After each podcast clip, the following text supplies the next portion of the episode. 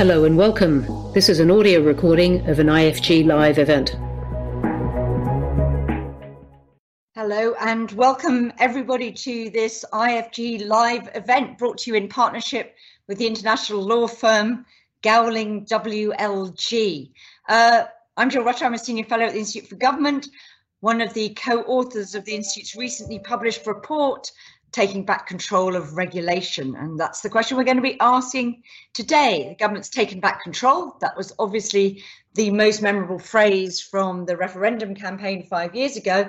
Um, but how does the government now actually make the most of the freedoms that it's fought so hard to gain? Because after all, one of the things we noticed as they uh, as they negotiated the trade and cooperation agreement that the David Frost, uh, Boris Johnson negotiating team absolutely prioritized over everything else that uh, regaining regulatory autonomy, even at the cost of the Northern Ireland Protocol, even at the cost of introducing trade frictions that might otherwise have been avoided, that indeed the Theresa government, May government didn't think necessarily was a price worth paying for uh, Brexit. So that's the question we're going to do, see if the government has now started to develop that forward agenda.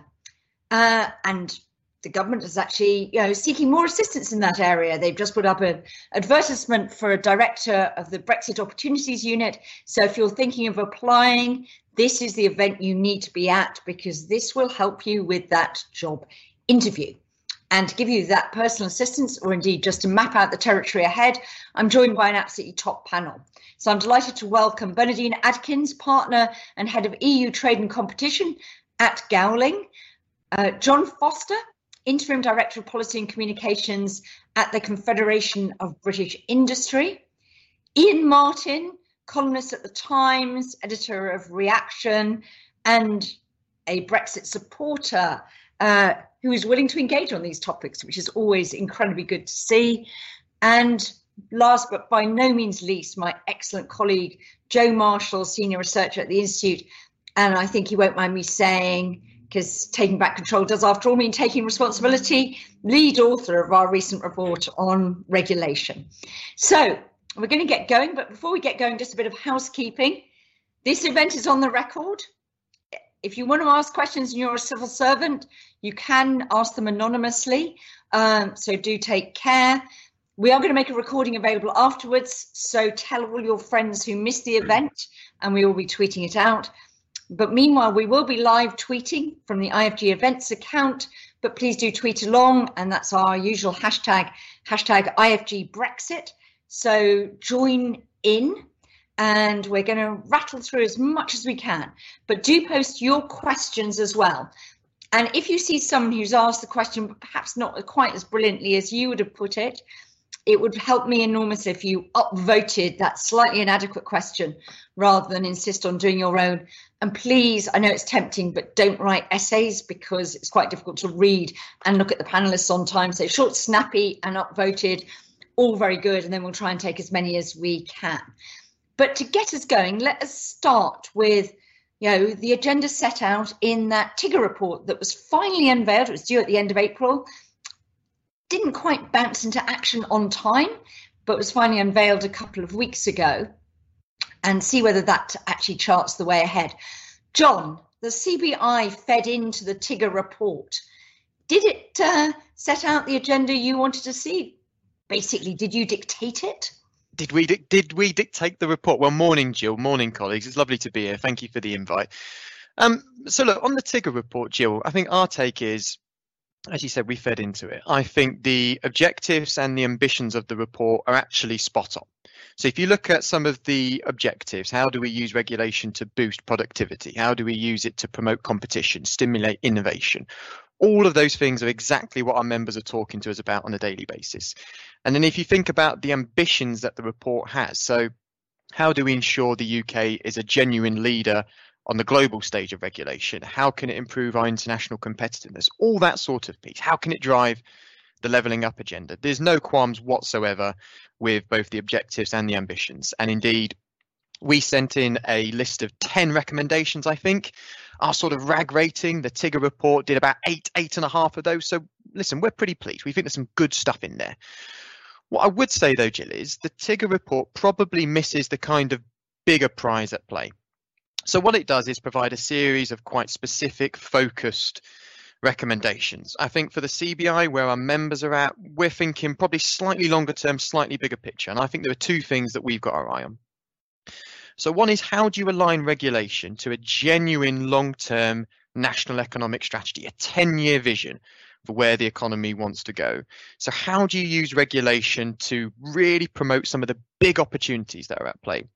So things like uh, decarbonisation, the race to net zero, the innovation piece, tech diffusion, R&D development, that kind of piece. And then secondly, alongside that with the 10 year vision, how do you align it to where actually there are some really big sector plays that the UK can make? And we've done some analysis as part of our, our, our seize the moment work around actually where the UK can be genuinely world leading on the sector piece. It's things like genomics, life sciences, uh, advanced engineering, fintech, all that kind of piece. So the TIGRR report probably misses a bit of a trick in terms of where regulation can drive a 10 year strategy. And then I think the second point I'd make before really interested in the views of colleagues, it doesn't necessarily feel like the report channels where the UK can have a genuinely competitive advantage. So I think all of us in one way or another have spoken to our European counterparts about regulation for, well, a good few years now. And I think there's a bit of a missed trick here. So people talk about the Europeans fearing the UK in a race to the bottom, the kind of Singapore on Thames. I don't believe that. I don't believe they think we're going to do that. I don't think the UK is going to do that. I think where they fear the UK is where we can get a competitive advantage by being dynamic and agile. One country moving quickly versus 27 moving slowly. Where can we be innovative and proportionate? So, where can we strike the right balance between consumer protection and investment and then where can be where can we be future focused so where can we look at emerging consumer priorities technological developments all that kind of piece that's where the UK can have a genuine competitive advantage. And it feels like the report probably misses a bit of a trick on that part as well. So those two areas how do you align it with a broader 10 year strategy? And how do you use regulation to really turbocharge that competitive advantage that the UK can have? So, John, just to pick you up on the sort of strategy point, mm. one of the other acts of the government, obviously at the budget, it published its plan for growth and referred to regulatory reform as one of the levers in the plan for growth, but simultaneously it disbanded the Industrial Strategy Council mm. and said it wasn't going to have an industrial strategy anymore because the plan for growth was the industrial strategy.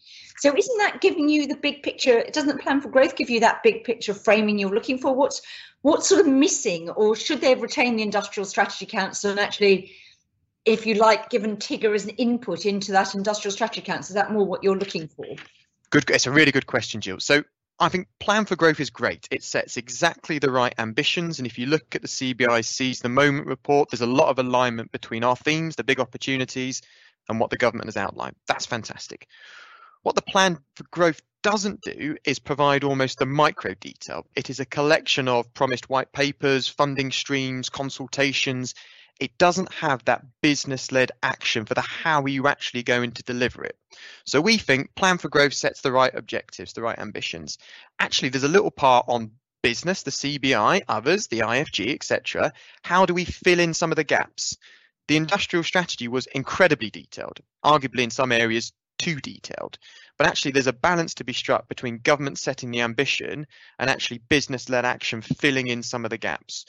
I mean, the question on the council, it's something that comes up from our members. It's a bit of a missed opportunity, that whole idea of independence, metrics, holding to account, broadly thinking, broadly speaking, sorry, that's a that's a good idea. If the government's not going to bring that back, which doesn't look likely, we think there's a real need for how do you build in that business input so that they can develop the plan for growth. So it's a great starting point, but let's see if we can build it out with a bit more of that micro detail using the kind of business input. So, Iain, uh, that's interesting. That's very interesting. We'll come back to some of these uh, some of these issues about where business is on this agenda. But I want to come to the sort of politics of this a bit more. Iain, uh, hmm. you, you know, supported Brexit, um, and one of the big gains from Brexit is this right to make regulation ourselves do you think that this is actually, you know, we now have a bit more of a blueprint of what that can look like? And is this actually going to sort of deliver the political dividends that Brexit supporters, I know that's quite a quite a heterogeneous group yeah. Brexit supporters were looking at. Is this the beginning of the government's big political project to show that Brexit was worth it? Well, morning, Jill, and, and morning, everyone. Yeah, I mean, let's be honest. You know, as a Brexiteer, the question that all Brexiteers feared during the referendum was, can you point to a single specific EU regulation that you really hate that will go after to after Brexit? you know, I'm being really honest here as a Brexiteer, is that what Brexiteers generally wanted to do was to move on to the the general rather than the specific, and that was because it was seen as a, it was seen in big ideological terms as about notions of self-government, and that questions like this could be pushed into the medium term, five or ten years down the line. Well, what do you know? Here we are in the medium term, and things have to start getting really specific. And I mean, I've been encouraged by the TIGRR uh, report, but that was, the, I mean, the politics of that really are uh, all about the government and having a prime minister who thinks in very broad general terms, realizing about now or just before Christmas that he actually needed the specifics and that someone needed to go and do the hard thinking on this and come up with some some recommend recommendations because the government didn't really have very much. So I think it's a really good start. I quite like the big picture elements of, of it. Actually, I, I, I do think it's rooted in in a, in a in a vision of the British economy, which is which is really forward looking. I think that the industries that they've identified as potentially being you know, big growth industries, I think they're looking in the right place. I think they're right on financial services. I think the uh, you know the the genome side of things, digital health, all of that uh, so, but this is this was a government blindsided by the pandemic, had just recently emerged from the whole sort of Brexit trauma, needing to have something uh, solid and, and, a plan, and then cast around for a for a, a couple of people, George Freeman, particularly, in uh, in a bit of a hurry, and said, "Look, try and put something together." So it, it is in that sense, it's uh, it's the beginning beginning of a process. What I liked about the recent one of the many things I liked about the recent um, uh, IFG report was that it explained that this is a complex business, that it, you've got to get beyond the binary sloganeering of the Brexit referendum and the Brexit uh, trauma, and actually accept that there are there are there are trade-offs, and it's not just purely about sovereignty. If you're going to diverge in one area, you need to have the institutional capability and Whitehall capability to try and intelligently analyze how rivals, uh, competitors, and partners will view that and how they will respond, that we're not operating in a vacuum. So I think actually, all, all in all, over the course of the last three three months and three months or so, I'm sure people will have criticisms. Things are starting to things are starting to to to move on to the real agenda of um, you know more specific um, proposals. But so I, I, think it's quite an exciting period. Good, that's very excellent. Uh, I'm going to go maybe to yeah perhaps uh, people might be casting a slightly more sceptical eye on this. Bernardine, um, the TIGRR report made quite a lot. John was talking about big picture. One of the things that it sort of seemed to major on was this um, slightly sort of obscure for some of us um, uh, assertion that actually there was a lot of benefit in adopting a sort of more common law approach to regulation. Indeed, you know, there's generally been criticism over the years that the EU very legalistic, having to legislate for 28 now 27 member states rather than just for one, quite a sort of heavy-handed regulator. Um, does that suggest a big change in regulatory philosophy? Are there big advantages to to that, or do you think that's based on a bit of a misunderstanding? I'm really intrigued as well by whether your clients are seeing this as opportunities or whether lots of them are actually saying, well, all this means is I'm going to have to pay you, our legal advisors, to understand two regulatory regimes. And that might be great news for lawyers, but not necessarily great news for a dynamic economy.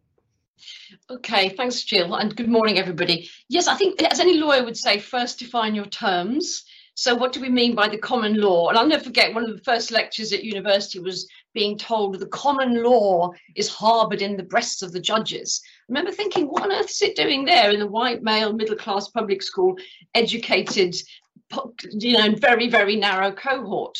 But common law is judge made law. So you know, does does the government realise what they're doing? They're putting this level of power in the hands of judges, and I didn't think judges were the most popular people. Um, and and also the, at the moment the, the government is espousing let's actually narrow down the, the ambit of judicial review. So people need to understand what we mean by common law, because we also have statute law, and that's Parliament, and Parliament is supreme. So I think these people are not understanding what they mean by common law. And if they mean that common law is another name for a misnomer for fluid and, and just generally let's make it up as we go along, business does not welcome that approach. Business wants certainty, business wants predictability, business wants cohesion. And it is in that regulatory context that we will encourage foreign direct investment, which is very much what, what we actually need. Um, so that, that, that, that in short is what I would, would say about that common law approach. I think don't think people realize what exactly they mean they mean and, and it doesn't mean what they, they think it does. And Bernardine, how constrained are we by what we signed up to in the trade and cooperation agreement? I mean, no Northern Ireland is separate. Let's leave Northern Ireland to the side. We signed up to various commitments, the famous battle over level playing field, potential rebalancing mechanism. We also slightly intriguingly, I thought, signed up to the precautionary principle, which I thought we were quite skeptical about um, philosophically and thought that was actually, as interpreted by the EU, tended to be rather anti innovation. We've heard that a lot of the possibilities are on the more innovative side. How constrained will we find ourselves, or is that still to be tested by what we signed up to in the TCA? This is a, puzzle to me because it's, it's very clear in the TCA. We, we, you know, generally speaking, we are signed up to the precautionary principle. Yet the TIGRR report is talking about proportionality. And proportionality, you can search as hard as you want, you will not find the word proportionality in any, any of the medieval texts of common law, the which we are supposed to be returning. Proportionality, ironically, is a concept of EU law. Uh, and also proportionality flows through like a stick of rock. You know like like you know margate on sea through a stick of rock through through through the concept of, of this uh, of, of, eu law.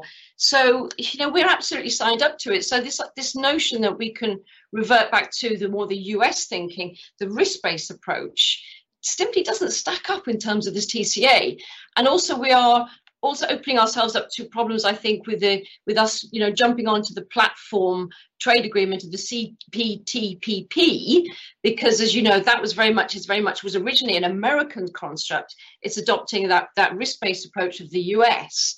So we're moving ourselves down that road, but actually we're going to be pulled back, tugged back by what we have signed up onto under the TCA. And business again are going to be asking for that level of predictability and for a continuum with the EU rules. So do you think there's a real risk um, if you look down the line that if we adopt, I don't know whether you've sort of got any flashing red light on any recommendation in the TIGRR report or anything else you see in the government thinking about in part of its sort of forward looking agenda. Is there anything where you think, well, if they did that, then I think we would face quite a rapid, um, rapid challenge from the EU, and that potentially could end up with, you know, retaliatory tariffs or in the dispute resolution mechanism. Is there anything you think where we might be being lured into territory that could actually end up in a dispute? We know relations appear to be a bit better than they were with the EU, but they're not uh, not stunningly brilliant at the moment. Well, it's interesting what I'm seeing because I, I, flip half my time UK, UK, Brussels. Contrary to what, what John expressed, I think absolutely initially there was fear you know, we, we will be some, you know, this Singapore on Thames. And there was a lot of discussion and thinking, certainly from France, in, in explaining that, you know, le, le Brexit va réussir, Brexit will succeed and the UK will tank its regulatory schemes. But actually, my view is what is happening on the ground, there is real interest and intrigue and curiosity on the ground in terms of, well, what is Britain going to do? Because we are, you know, the UK is respected as, you know, as a regulator. It, its thinking is respected. Uh, and there's very much how you know we're doing this for example the digital and markets act. There's very much how is britain going to do that? And i think the uk is doing for example uh, mike walker the chief economist for the cma recently you know i witnessed him you know discuss, describing this to the american chamber of commerce saying this is what britain is proposing to do. It's slightly nuanced it's slightly different.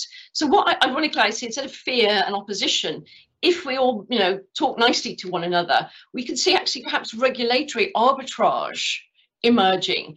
Query whether we could be a natural experiment or vice versa. Let's see how the EU gets on with it and then we'll have a go. Or we could be the natural experiment and the EU copy. So I think there could be some very, very positive cross fertilization rather than everybody being at loggerheads with one another. Why can't we actually use this as an opportunity for, to borrow from the, you know, the Lord Cockfield concept, some regulatory arbitrage and to have a, a more of a positive result than this opposite, oppository, opposition approach? Because there's an awful lot out there geopolitically to worry us um, beyond just you know having spats with the EU.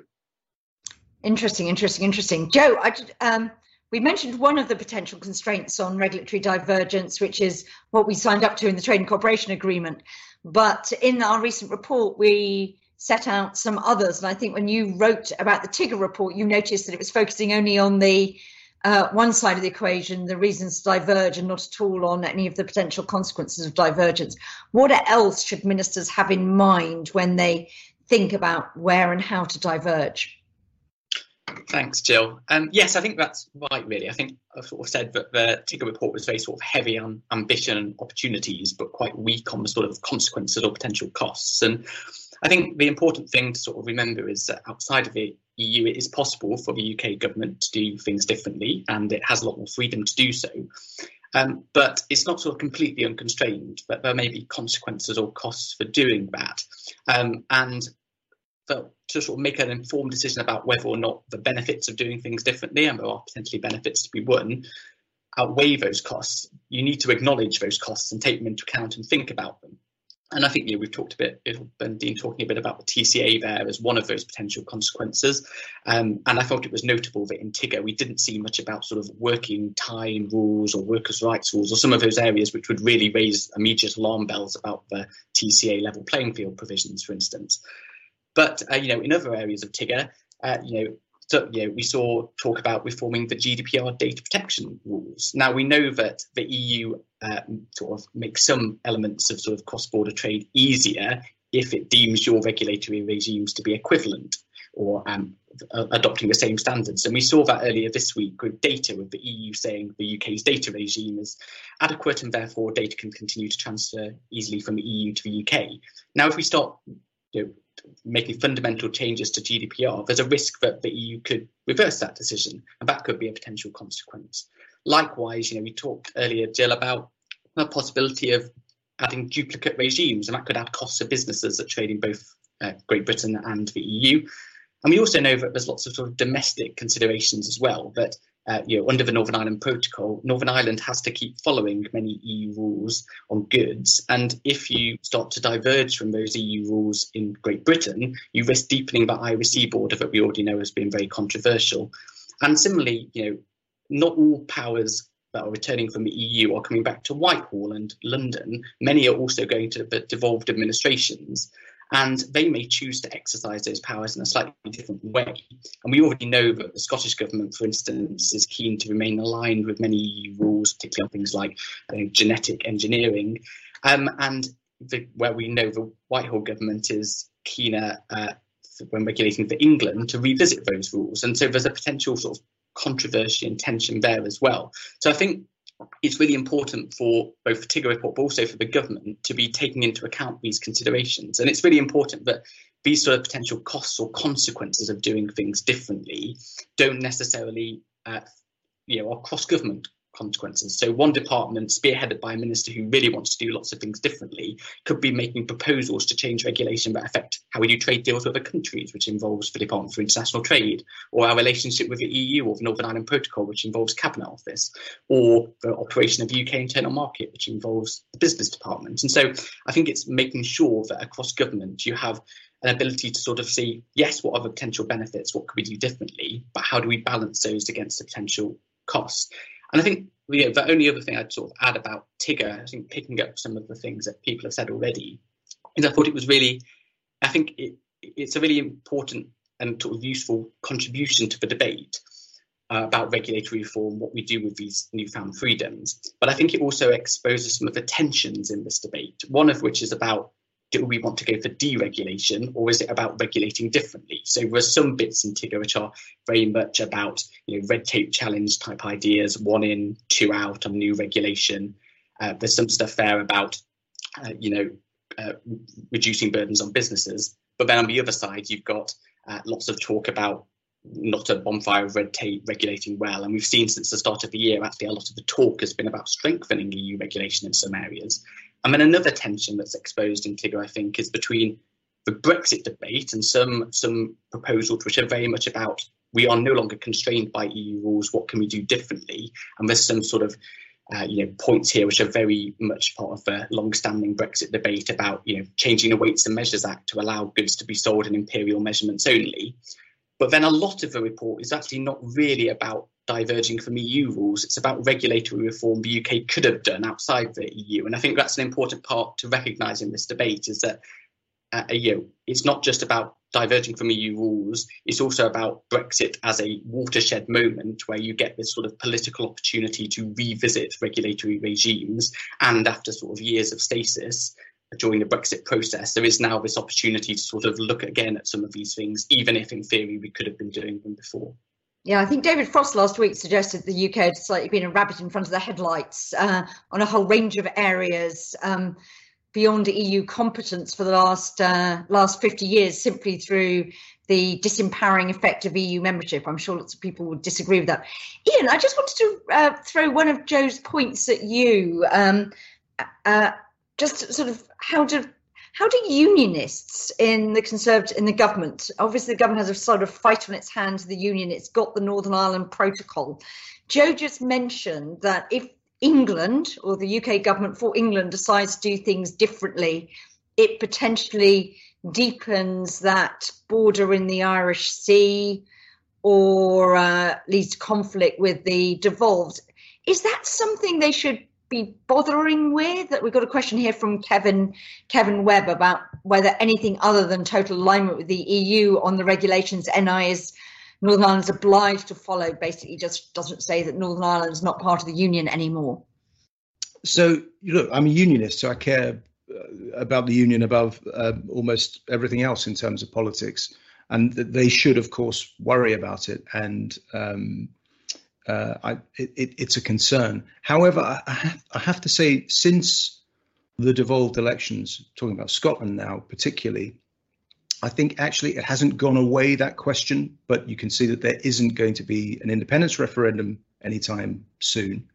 On Northern Ireland, it's interesting, and Henry McDonald, writing for the Times, ex Guardian Observer guy, had a very interesting analysis on this recently. That the, the picture we get in London of we're heading automatically through this process to a united Ireland is not really where opinion is going in terms of uh, in terms of Northern Ireland. And it's interesting as, as you get the sort of disintegration of the DUP and a move to a more secular politics, there's the potential actually longer term for secular Northern Ireland really seeing the advantages of the arrangements and also not wanting to leave the UK and leaving, as, as a Northern Ireland friend of mine puts it, puts it, try selling the idea of leaving the NHS. I know it has a different name in Northern Ireland, but that actually unionism, if it can be reinvented over the course of the next 10 years or so, stands a pretty good chance of being the secular, pragmatic choice. And on Scotland, I think Brexit makes it much more difficult. I think the, the the whole strategy that Alex Salmond has, I was there in Scotland while he developed it rather brilliantly uh, and Jim Sillars first came up with it, which was independence in Europe.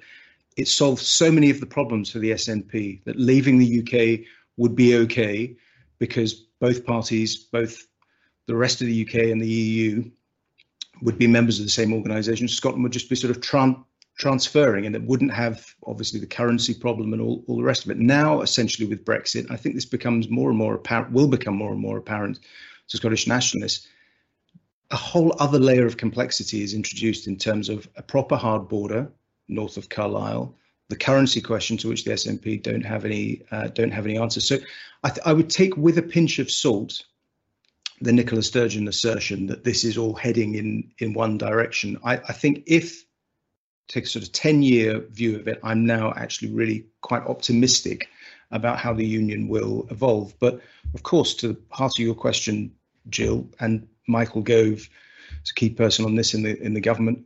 Of course, those concerns have to be taken seriously, and the government has to be careful to to act with respect towards the devolved institutions. And I think I, I would like to see a much greater effort. I'm not sure that this would be reciprocated from Nicola Sturgeon, but would certainly be reciprocated by the devolved administration in, in Wales uh, at, at creating institutions and talking shops and forums where you can actually have a degree of cooperation. Sort of not everything then turns into a, a, a, a an Edinburgh Cardiff punch up with London over London not listening to uh, the concerns of the devolved administrations. Interesting, interesting, interesting. I'm not sure, John, whether the CBI is concerned about sort of internal regulatory fracturing between the different parts of the UK. Obviously, we have the Internal Market Act, which uh, embeds the principle of uh, non discrimination and mutual recognition as a counter to that. But I also wondered to what extent business might think the UK might be able to do things a bit better than the EU, but actually it's just not worth it because we actually prefer, we saw that in some of the lobbying going into the government before it formulated its position, particularly under the May government, of business saying actually, you know, the EU regime could be much better, but one regime is so much better than two. So, what pressure will be the government be under from at least some of your members who do a lot of trade with the EU to stay in line with what the EU is doing? So, I mean, first and foremost, the EU is our biggest trading partner. It's over 700 billion pounds worth of trade back in 2019. So it's not a market that um, businesses are keen to neglect. Um, any sort of change brings with it disruption and adjustment and cost. So it's fairly inevitable that businesses are going to be looking at this and thinking, how can we minimize that disruption? I think no doubt, Jill, we might come to this idea of divergence. We've spoken about it already. I actually think what business is really worried about right now is not active divergence, but passive divergence. This idea that the EU is a regulatory body that moves at great speed. So, actually, when we speak to our members, what they are looking at right now is not necessarily government taking a decision to move in a completely different direction. They're looking at what's happening or what might happen with the EU and then the consequences that it could have on their domestic supply chains. So, for industries like chemicals, like advanced manufacturing, all these pieces where they're deeply intertwined supply chains, it's that disruption through passive divergence that is really kind of front and center for them. Now, does that mean that they aren't thinking about what opportunities could come from regulatory freedom? They absolutely are. And actually, I sort of made the point around divergence, uh, and we might sort of come to this. When I speak to firms, they're not looking to go into this whole argument of divergence versus alignment. They're looking at what are the bigger opportunities. Actually, how can we look at a bigger picture for smarter, better regulation? Mm. So I do think that actually the business consensus view has shifted as the politics does. Business is pragmatic and sensible and reacts to where the political lie of the land is. So whilst you would have heard businesses two, three years ago really talking to the government about the absolute need for dynamic alignment in Industry X. Now, yes, of course, their view necessarily hasn't changed that that's really important to mitigating disruption. But right now, they're looking at what are the opportunities. You take the automotive sector, huge importance around regulation in terms of that really interconnected supply chains. And that still remains the case. But now they're looking at, okay, what's the edge that we can get on electric vehicles? How can we be a kind of real world leader, compete with Germany that at the moment is ahead of us? So yes, there's still a focus on how can we mitigate disruption, but increasingly we're picking up sort of optimism, constructive, proactive. How can we look to really get on the front foot, make the most of this opportunity? So, John, I've got a question here from Heberlink, which is uh, which is relevant to this. Uh, if the UK has its own regulatory regime in some of these forward-looking sectors, sort of ones that we've been talking about, you know, mentioning sort of fintech, life yeah. sciences, genomics, all those things, Heberlink's asked, how does having your own unique regulation guarantee you can actually sell the technology? I mean, do we have to sort of go with a package that we get ahead on regulation, develop the technology? And then if you like export the regulation or that regulatory framework as well as the technology that is enabled by it or how does that what a great question see that dynamic working i'm going to come as well to bernardine about you know how you know the scope for influencing eu regulation which i think is really interesting. And perhaps the big prize is that uh, when I was in the States, we used to always talk about the California effect of California raising standards and then back reversing them through the rest of the US.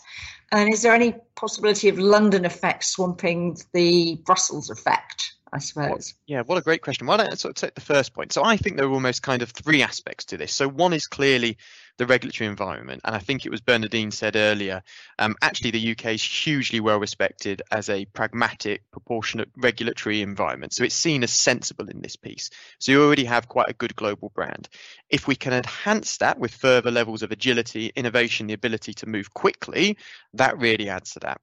I think, secondly, you've then got the kind of technological development. So if we're looking at areas like fintech, genomics, uh, electric vehicles, all that kind of piece, AI. Obviously, the tech is a really important part. And then, probably the third part of this package is the skill set.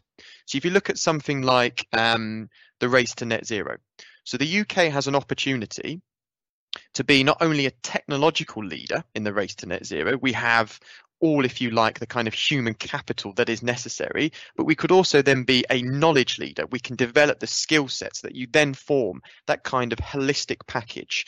So, in answer to the question, I think it's a combination of the right regulatory environment, having the right technological um, uh, capabilities already in the UK, alongside the right skill set, which we're able to get from our brilliant world leading universities, as an example, that then allows us to get a bit more on the front foot outside of the European Union. And are there other areas where, frankly, we should just say, you were talk, mentioning passive divergence, we should just say, actually, we don't like it. We've not got a seat at the table anymore. We can do some background influencing through UK emission to Brussels, through uh, business organizations, our, our partners elsewhere, and like minded countries. But actually, we should, if you like, actively avoid passive divergence. That sounds a bit weird, but we should just try and stay in line because actually it just makes no sense to have a separate UK regulatory regime. We should just ah, part, I see part independent policy thinking on that uh, and sort of have a much more differentiated approach. So I, I think uh, I mentioned divergence versus alignment. I personally think we need to scrap this talk. So I think it's the last proxy battle of Brexit. Right? Okay. I hate it. I don't actually like talking to it about our uh, with our members. I, I, think it's actually quite unhelpful, but it's important, I guess, in terms of uh, uh, sort of legalistic. And Joe and Bernardine will no doubt tell me I'm talking absolute guff. But actually, I think how we need to think about this is where do we need to cooperate? So every trade agreement is based around cooperation, right? Where do we need to cooperate with the European Union to meet some shared challenges? And I can think of a couple. The environment would be one of them. Digital, uh, some of the digital cyber risks would be another. And then where do we need to continue to cooperate with the European Union to protect the competitiveness of our UK economy? And that could be examples like data, the adequacy agreement that I think Joe uh, mentioned earlier. Brilliant example of that. That's critical to our competitiveness of our economy. Let's do that. There will be other sectors where it is really important for us to continue to cooperate. Advanced manufacturing, chemicals, those kind of pieces, really important for our competitiveness. So I think um, passive divergence uh, or passive uncooperation, if I was going to sort of take my theme, is a really important is a really important area for us to keep an eye on. And we need to be quite strategic about where we just go, okay, that's acceptable and we can get a bit more freedom and make the most of it versus where is that cooperation really important and we need to take a decision about whether we continue that cooperation or go in a slightly different direction. Bernardine, how sort of easy is it for us to influence regulation in Brussels where we might need to? And if ministers did decide they just wanted to go along with what the EU is doing. We know we used to be able to just transpose that all through secondary legislation. Uh, can they just sort of agree in a nice cooperative fashion in the Partnership Council or one of the specialised committees that, yeah, we'll add that to the Trade and Cooperation Agreement, we'll go along with that, everybody's happy, and does that then become UK law, or how does that all work? Um, or do we have to introduce primary legislation every time we uh, want to, you know, a new Stay Aligned with Europe Act or whatever? Yeah. So in, in terms of what you know, could we have a conduit here for uh, the sort of revising? You're coming through the TCA through into domestic law. So under the Partnership Council, it is possible if, if, if basically both the UK and the EU agree, their decisions will amend the TCA treaty. And because it's been done in such a you know tearing hurry, the Future Relationship Act uh, it's not clear what actually this provision is saying, but Section 29 appears to be the conduit for everything in the TCA is basically going comes through. It's the it's the the pipeline basically to bring the TCA into to generally implement the TCA into domestic law. So amendments to the TCA will automatically through that conduit flow through into domestic legislation. So that Parliament having a say. I'm That's going to sound a correct. bit like Yeah. Here, but uh, Yeah, But- but having said that, I'm not absolutely going to put, you know, bet, bet the house on that because it's tortuously drafted. And one plea I would put out to everybody, please, in leaving the EU, can we not lose the baby with the bathwater? You know, English statutory drafting is awful. You know, that we- we are in danger of recreating under this rubric of the common law a high priesthood of a limited cohort cabal of people can read this stuff. Regulation needs to be clear and legible and obvious to the layperson, to the business person. So, you know, Section 29 is a great example of what does it mean, but it is appear to be trying to ensure that that is the route whereby we implement the TCA, an international agreement, into domestic law. And so, if the Partnership Council amend the, the TCA as they can do without any Parliament scrutinising it, etc., etc., then there's that automatic conduit through to Section 29. And I'm very happy if somebody tells me wrong. That is appears to be its general purpose. And because it went through in such a tearing hurry, probably nobody thought about it at the time. Um, there you go. But one of the supplementary point, Jill, people are very much looking at this, you know, crafting, you know, regulation in terms of this, you know, this fest of, of you know activity between 27 28 nations and what this compromise this mishmash of multilateralism as lord frost calls it and out of that hopper pops regulation it doesn't work like that in in the eu and i think people really need to start to educate themselves as to how these things are promulgated and move beyond the regular the, the, the, the rhetoric and ask what really happens. What really happens on the ground is first of all there's enormous transparency in, with the commission in terms of the people who are initially crafting those rules. And it's sort constantly been a source of frustration to me to see often british industry and certainly uk politicians standing up in parliament these awful rules came down and there they were on my desk and it was awful. And i'd be sitting there shouting back at the television saying where were you? Why weren't you adopting as your best friend that that official who was crafting those rules? Why weren't you talking to him so we, we need to appreciate these rules are not crafted often especially in the regulatory area by the nations they're crafted by in a dialogue with the people writing the regulations and business and I do think that is an area where we have so many much to offer, but this is an area where Whitehall needs to become more transparent. It needs to be easy, easier, much easier for business to understand who's working on that. How can I get hold of them? How can I email them? Can I go and sit in their office and talk through the issues? So that, that is an area where I think that we really, really need to vastly improve what we do because otherwise we are going to be losing something and we're going to be in danger of having to necessarily follow what the EU does because business is going to be clamoring for it to happen because they're saying that the EU actually does listen to us in a way that we're not seeing in the UK. So if we want to diverge, we have to be open and have a dialogue with business. Iain, I'm very interested as a sort of observer of the scene on whether you think that this government's got an appetite for that sort of transparency.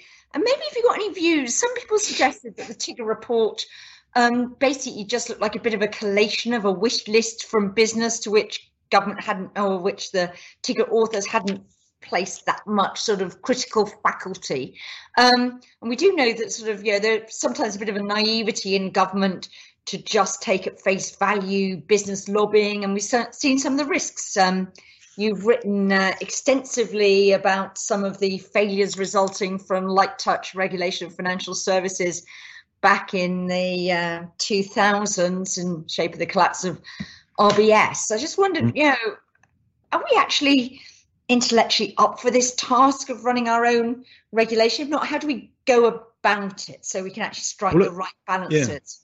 I think, Jill, it's a, it's a good question. I think I would regard the events of the last three, four months as progress, but coming from a position, as I said earlier, where you know, British pol- British politics was essentially a kind of smoking ruin after the referendum and the, the trauma of those three, four years.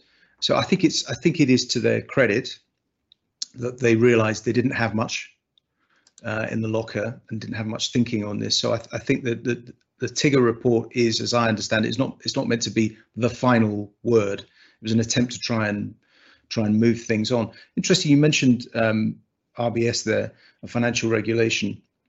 That for me is one of the most interesting areas here that's getting the least um, least attention and least least coverage because we have a big strategic choice to make in terms of how we view regulation of banking and essentially what I term the future of money.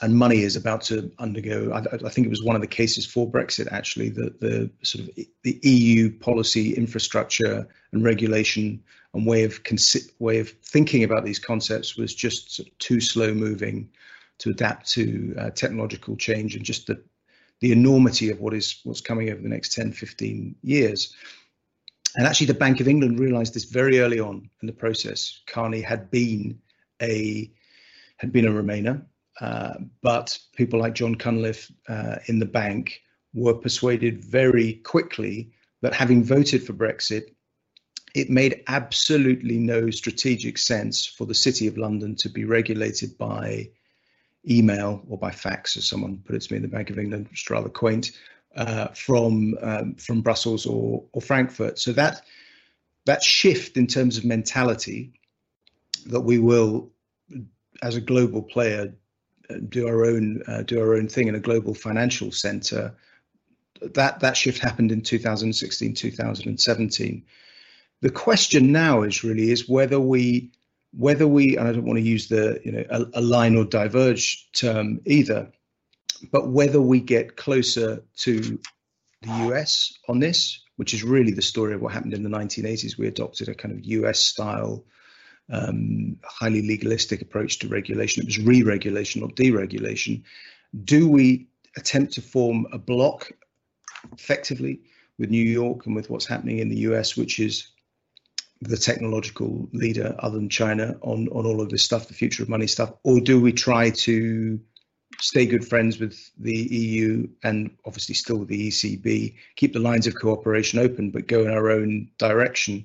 And I think that is, I, I'm I know there is thinking going on inside government on that, but I think we're close to the point where you actually need a big speech from the Chancellor setting out what the vision is for the city and the future of uh, future of uh, finance because there's a an enormous opportunity but huge risks come attached to it uh, come attached to it as well but i think it deserves a lot more attention in a normal year of course we'd have got it this week at the mansion house wouldn't we yep. you'd have expected to see exactly that with the chancellor i think the governor's published a speech this morning which i haven't looked at yeah. looked at yet but i'm i'm sort of quite intrigued does that suggest that actually i mean the government still nominally is in the hunt for an equivalent for a set of equivalence decisions, isn't it? From yeah. the EU on financial services, we've had a couple, but the rest are still in the you know rather weighty pending trade, despite supposed to be being resolved yep. this last year.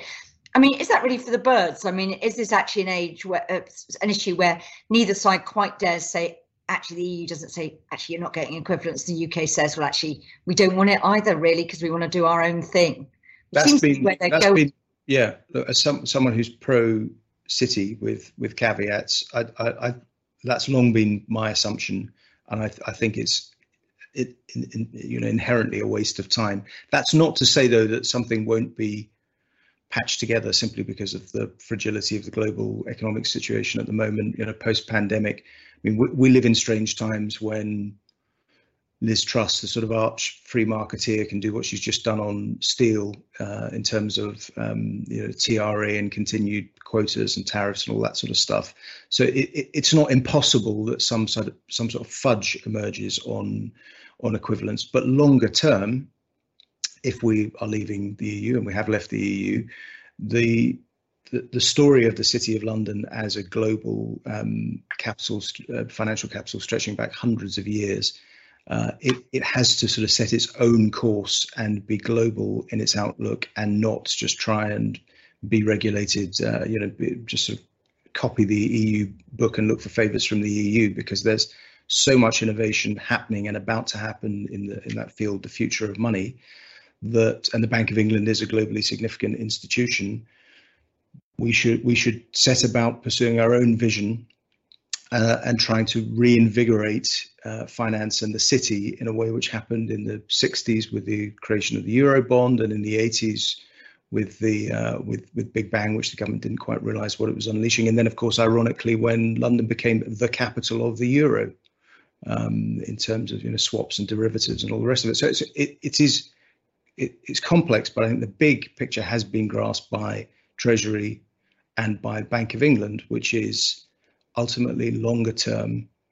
We have to go in our own direction uh, on on this, and that it looks as though the EU will be a bit slow to adapt. Very interesting. I just want to ask you one question on the TRA decision, which we just heard yesterday. I mean, it's a bit much for a poor little arm's length body to be overruled on its first ever decision uh, yeah. ministers introducing emergency legislation. Does this suggest to you that the government's basically just a soft touch for any slightly, John will forgive me for the phrase, sort of any, you know, slightly demanding business lobbyist just has to come and squawk at them and then they just keel over? There is that danger. I mean, I was reminded, you know, I wrote for the Times this morning about state aid, and there's nothing new under the sun. Nissan's in the news this morning, but I went back to Nigel Lawson's memoir and looked at how in 84 he and Tebbit tweaked the rules on 100% capital allowances, which they wanted to abolish, but Nissan desperately wanted and fiddled the legislation uh, rather cleverly so that no one noticed and Nissan got what it wanted and Nissan was built in Sun- Sunderland. So the Thatcherites did it as well, uh, in, you know, in, in, in, an intelligent in an intelligent way. Uh, I, th- I, think though on this on the TRA thing, it is embarrassing for them. It's their first decision. However, the government has pointed out that in the interim, I think the EU had made its decision on extending the um, you know the three year tariff and quota uh, program. So they could argue that the TRA decision was made on incomplete information. But but the irony is, of course, Liz Truss, free marketeer, is there announcing um, something which uh, I'm sure she she didn't uh, she couldn't have imagined when she was writing uh, you know pamphlets about fresh starts and Britannia Unchained and all that sort of stuff. Britannia rechained or chained differently, perhaps. Anyway, Joe, I've got a question from Alistair Smith, which is just about um, and then I want to come on to a wider question about whether we're actually up for, up to it internally. Do we have the regulatory capacity to actually take the opportunities that may be being identified here?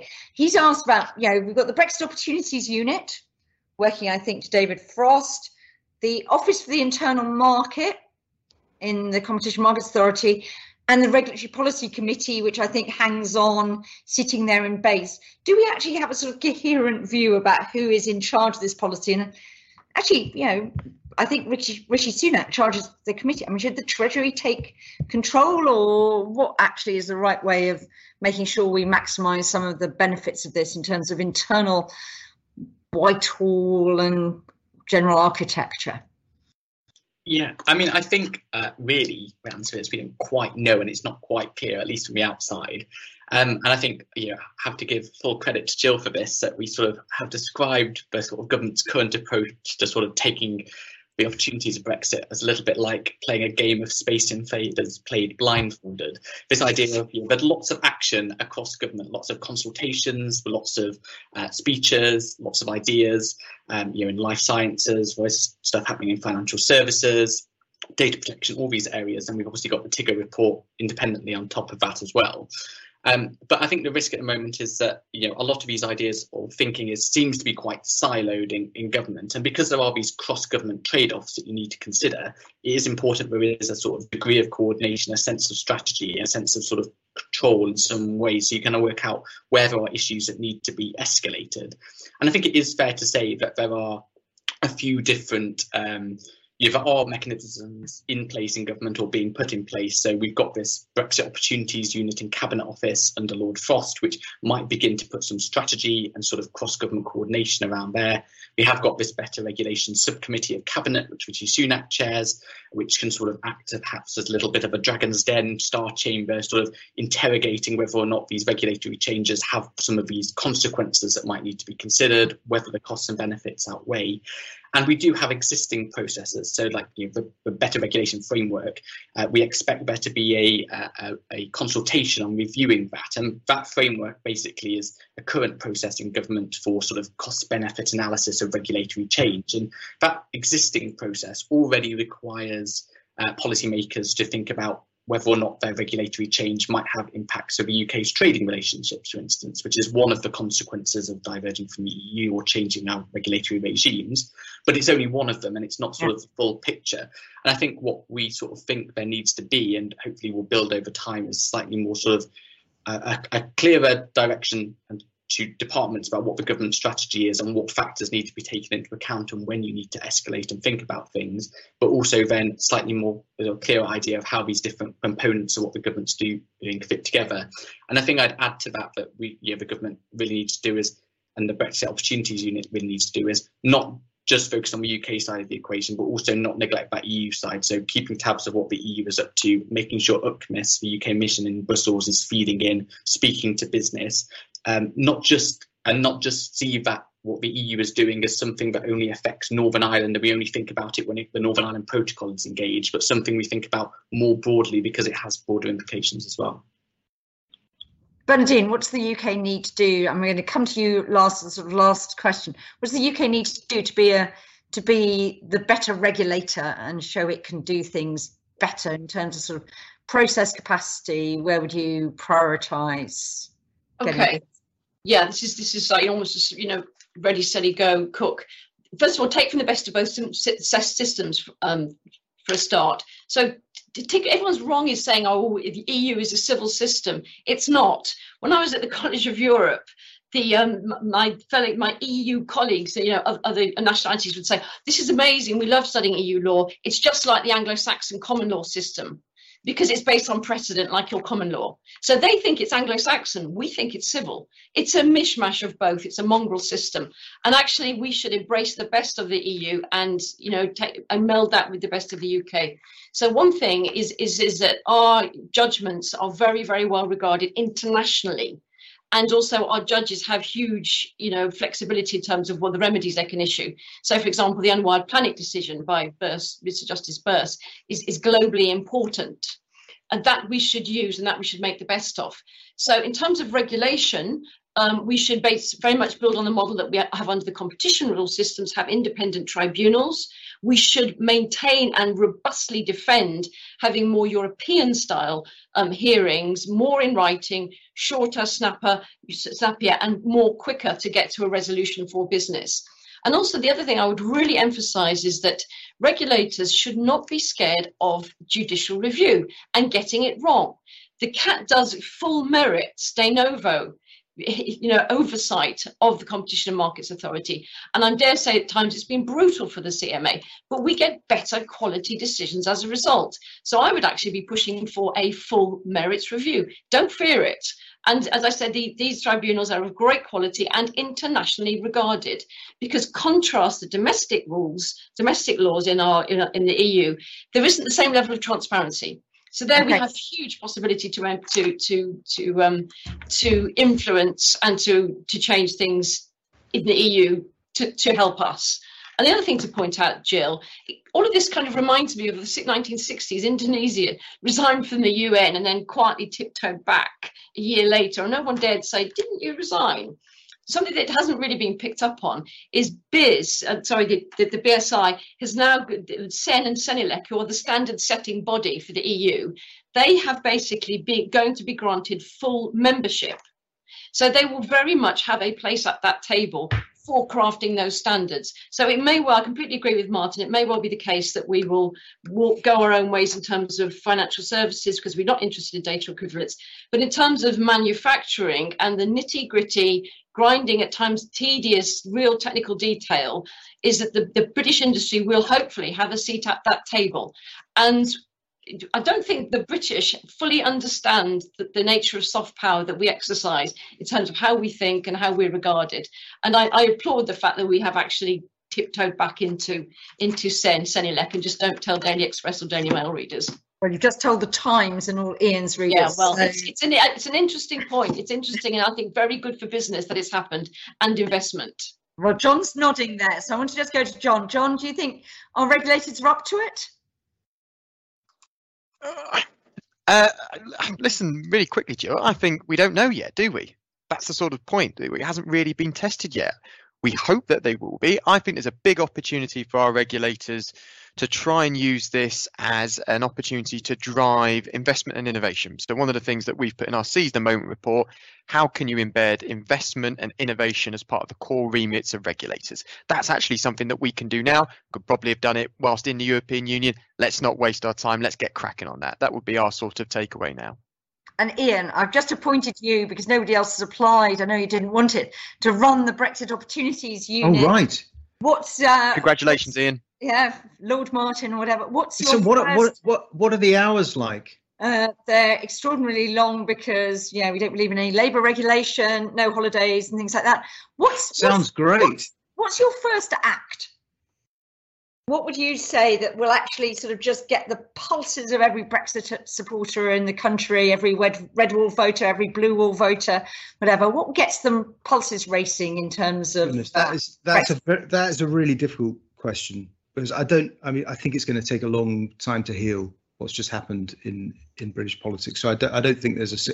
I know Boris would love to make a speech or press a button, and suddenly everyone starts to see Brexit as this great opportunity when actually it's much more complex than that. I do think that the, the you know the difficulty is going to be, and this you know really interested in the in the contributions contributions I've heard because I, th- I think they highlight this reality that we have to find some kind of middle way between being unnecessarily gloomy because it's done, we've left, and we all live in the country, want it to succeed.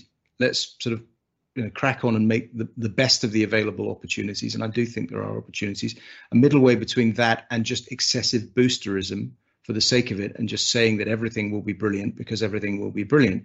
Life doesn't work like that.